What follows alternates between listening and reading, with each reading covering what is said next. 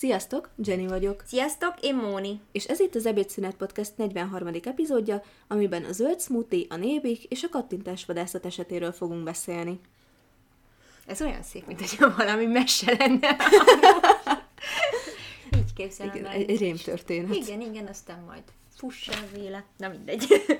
szóval, tavaly májusban adott ki a NÉBIK, azaz a Nemzeti Élelmiszerlánc Biztonsági Hivatal egy közleményt, amiben a zöld smoothie fogyasztásának esetleges kellemetlen mellékhatásaira hívja fel a figyelmet. A közlemény arról szólt, hogy ezekben a zöld smoothie-ban vagy turmixokban gyakran kerülnek olyan zöldségek, például spenót, mángolt, sóska vagy rebarbara, amiknek magas az oxálsav tartalmuk. Miközben más ételekben ezek a zöldségek hőkezelve kerülnek, addig a smoothie-ba nyersen, ezáltal nem csökken az oxálsav tartalmuk sem, ami azért lehet baj, mert a magasabb oxálsav bevitel nagyobb mennyiség kiüréléséhez vezet a vesén keresztül, ahogy így lesz lehetősége a kálcium oxalát képződésének. A kálciumoxalát pedig a vesekövek egyik leggyakoribb alkotója. Emellett a magasabb oxálsav bevitel csökkenti a kálcium, a vas és a kálium hasznosulását, így például elősegíti a csontok demineralizációját, azaz leépülését. Ezen kívül a leveles zöldségek nagy mennyiségű napi fogyasztása a nitrátbevitelt is megnöveli, ami így határérték felett is lehet. És persze ott vannak az élelmiszerhigiéniai kérdések, vagyis nem hőkezeljük ezeket a zöldségeket fogyasztás előtt, ezért helytelen tárolás esetén mikrobiológiai kockázat is van a fogyasztásuknak. És mit javasol a nébik? Azt mondják, hogy a friss zöldségeket, gyümölcsöket mindig mossuk meg, felhasználás előtt a magas oxálsav tartalmú zöldségeket forrázzuk le, illetve törekedjünk változatosságra a smoothie összetevőinél is, és figyeljünk a magas oxálsav tartalmú zöldségek mértékletes fogyasztására. És most adunk pár másodperc szünetet, hogy át tudjátok gondolni, milyen reakciót váltott ki belőletek ez a közlemény, illetve milyen gondolatok merültek fel bennetek.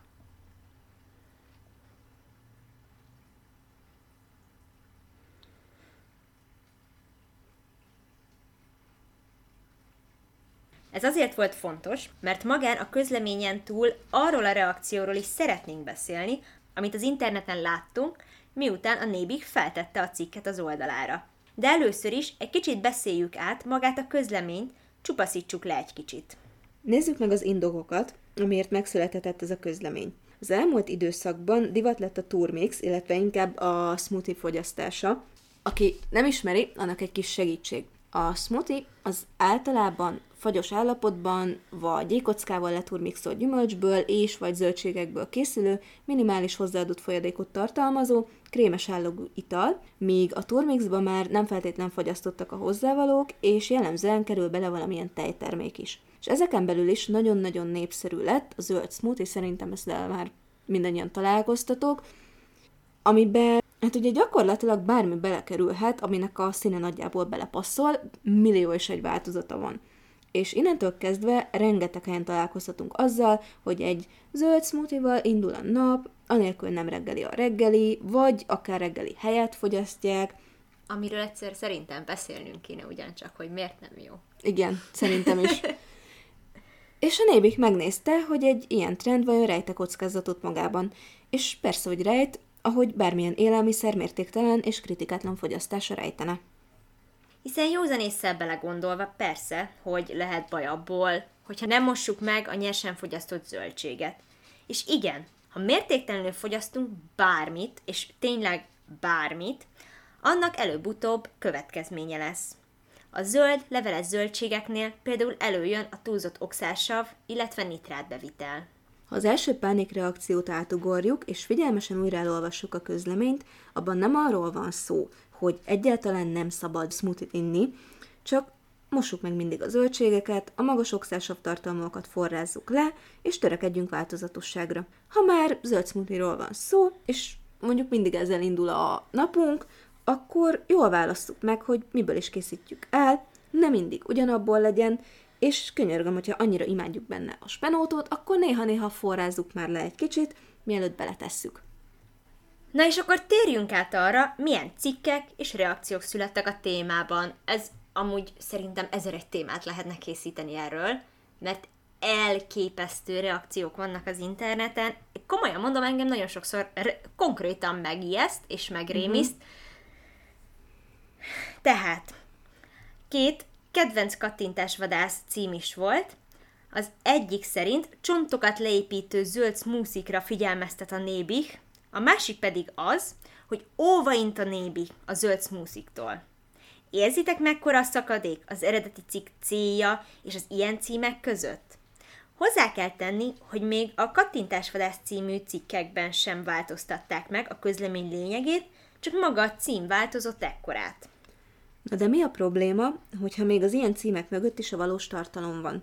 Az, hogy az emberek nagyon-nagyon nagy százaléka nem olvassa el az internetes cikkeket, csak a címet. És szerintem ők azok, akik kommentelnek, de komolyan, mint hogyha akik elolvassák, Pontosan. azoknak már nem jut eszükbe kommentelni. Csak Igen, egyébként ezek... elég nagy százalék van, bár ennek már nem néztem utána, hogy pontosan mennyi, de Bocsi, igen, de, de igen, igazad van. Szóval egy tanulmány szerint a Twitteren megosztott cikkek 59%-ára senki sem kattint rá, vagyis simán megosztunk valamit, amit nem is olvastunk el, pusztán a cím alapján. És persze kommentelünk is, sőt, egy vizsgálatban azok bizonyultak a legmagabiztosabbnak egy adott témával kapcsolatban, akik az adott cikket nem is olvasták el, csak a címet látták. Csodálatos az emberiség. Szóval akkor hogyan is kapcsolódik mindez a dietetikához, és mi miért beszélünk erről? Hát ez úgy kapcsolódik ide, hogy ezekből születnek azok az általános nézetek, mi szerint csalóbanda vagyunk, úgy ugrálunk, ahogy az aktuális háttérhatalom fütyül, bár szerintem, hogyha ilyen jobban lennénk a háttérhatalommal, már jobb kocsink lenne, jobb házunk lenne, és tuti Igen. lenne egy bedencénk. Vagy bármilyen házunk lenne, vagy egy lakásunk. Ami pedig lehet, a gyógyszercégektől kezdve az élelmiszergyártókig bárki, attól függően éppen milyen témában jelenik meg egy ilyen cikk. Ez a Nébik közlemény azért is maradt emlékezetes számunkra, mert a Facebookon sok olyan kommentet láttunk, amikben azt ecsetelték a kommentelők, hogy persze, hogy azt mondjuk, mármint mi, szakemberek, hogy ne igyák az emberek, mert mégis miből lesz bevételük a gyógyszercégeknek, ha multivitaminok helyett a zöld turmixokat isszák. Illetve azzal is találkoztunk, ami ilyen cikkeknél szintén a szokásos komment kategória, hogy megbízhatatlanok vagyunk, mert egyik nap istenítünk valamit, aztán meg kitaláljuk, hogy mind meghalunk tőle. Az ilyen túlkapásokból lesznek azok az esetek, amikor gyakorlatilag elvesztjük a hitelességünket egy beteg szemében tanácsadás során, mert nem ülünk fel, ha az egyram vörös hústól kapunk vonatra, hanem igenis mértékletes keretek között próbálunk a lehető legjobb tanácsot adni. Rengetegszer hangsúlyoztuk már, sőt, egy külön epizódot is szenteltünk a kritikus hozzáállásnak, majd ezt szerintem linkeljük a, a megosztott rész alá valamilyen De ezt pont újra meg is osztottuk, mert nagyon jó képes összefoglaló valami, így a lényeg pont össze van szedve, hogy hogyan nézzetek bárminek utána, ha rákattintottatok valamire, akkor hogy döntsétek el, hogy most ezzel érdemes kezdeni valamit, vagy inkább zárjátok be. De egyébként ez a nem hiteles források az interneten című epizódunk, úgyhogy ha érdekel, akkor ezt is hallgassátok meg. De most egy picit más szemszögből szerettük volna megközelíteni a dolgot egy külön gyakorlati példán keresztül. És bevalljuk, hogy igen, a táplálkozás tudomány szinte napról napra változik, ezzel lépést kell tartanunk, amit pár éve igaznak gondoltunk, az szépen árnyalódik, hiszen ezen a területen Amúgy, nincsen... Bocsánat, csak most jutott eszembe, hogy ez csodálatos, így belegondolva, hogy igen, tehát egyrészt jön a szakemberek számára ez a kritika, hogy állandóan változunk, egyik nap ez van, másik nap az van, folyamatosan ide-oda ugrálunk a trendek alapján, Miközben a másik kritika, amit állandóan kapunk nagyon-nagyon sok területről, hogy elavult 30 éve nem igaz elveket követünk még mindig, és nem követjük az új kutatásokat, és nem követjük az új trendeket, Igen. És naponta megkapjuk mind a kettőt. Igen, és valami elképesztőnek érzem magam, hogy egyszerre ilyen ellentétes dolgokra is képes vagyok. Tehát mintha egyszerre mennék előre, miközben hátra is megyek. Igen. Mert hogy az a helyzet, és ezt nagyon-nagyon sokan nem értik meg, hogy ezen a területen nincsen fekete vagy fehér, csak rengetegféle szürke. Nem 50, hanem sokkal több. és amikor mondjuk egy új, addig kevésbé használt alapanyagról kiderül egy darab jó tulajdonság például, akkor azt azonnal kikiáltják superfoodnak, és az emberek venni kezdik. De közben a tudomány malmai őrölnek tovább, és megnézik a dolog másik oldalát is, hogy vajon van-e valami negatív hatása annak az adott élelmiszernek. Nézzük például a chia magot, mert szerintem ezt elég sokan ismeritek. Pár éve hatalmas láger volt, mindenki chia pudingot csinált otthon, hiszen ugye a chia magnak magas a rostartalma, magas az omega-3, az omega-6, illetve a fehérje tartalma, és hát ez volt az aktuális superfood. Aztán jött a másik oldal, hogy ennek a csodaélelmiszernek bizony lehetnek negatív hatásai, például puffadás, görcsös hasi fájdalom, vagy hasmenés, sőt, akár allergizáló is lehet bizonyos esetekben. És hát erre azt mondták, hogy jó, oké, akkor napi 15 g-nál többet lehet, hogy nem kellene elfogyasztanunk, és jelenleg elég szigorú szabályok vonatkoznak arra, hogy mibe és mennyi csiamagot tehetnek, tehát nem lehet csak úgy akármibe belekeverni a csiamagot, hanem külön meg hogy milyen élelmiszerekbe, milyen ételekbe lehet beletenni, és mennyit. Illetve a forgalmazási módja is le van szabályozva, tehát nem vehetünk kimérősen csiamagot, csak előre csomagolt verzióban. Ezek például egyébként azért is kellettek, mert tulajdonképpen ez egy új élelmiszernek számít az Európai Unióban, és maga az Unió is leszabályozza, hogy ezeket az új élelmiszereket hogyan és miként lehet forgalmazni. Szóval nem arról van szó, hogy ide-oda fordulunk, hanem arról, hogy sokszor a fogyasztás előrébb jár, mint a kutatások, így akár utólag derülnek ki az esetleges problémák. És itt ez nem azt jelenti, hogy azért, mert mondjuk x év múlva jut eszükbe, hogy basszus, hát erről akár kutathatnánk is. Nem. Bocsánat. nem, nem erről van szó. Arról van szó, hogy egy kutatás, hogy az legalább egy kicsit is hiteles legyen, és jó legyen, és még így sem mindig sikerül, és aztán újra kell az egészet gondolni, de idő kell hozzá, hogy látszódjanak a ilyen-olyan, akár pozitív, akár negatív hatások, hogy minden egyes lehetséges tényezőt kizárjanak, ami bezavarhat egy eredménynél. Igen, ez nem úgy néz hát ki, hogy a szomszéd kell. Marika néni megkóstolja a csiamagot, és abból írok egy tanulmányt, ja, hogy akkor ez jó. milyen eredményei lettek. igen. Tehát, igen, tehát sajnos ez nem így működik, úgyhogy ezért van, elkezdik időbe, és akkor is, tehát hogyha viszonylag korábban kijön egy kutatás, az a rövid távú hatásaira lesz jó.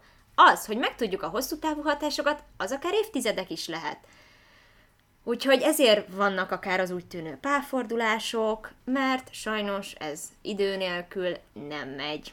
Mert idő nélkül egy kutatás nem kutatási eredmény, hanem csak egy puszta vélemény.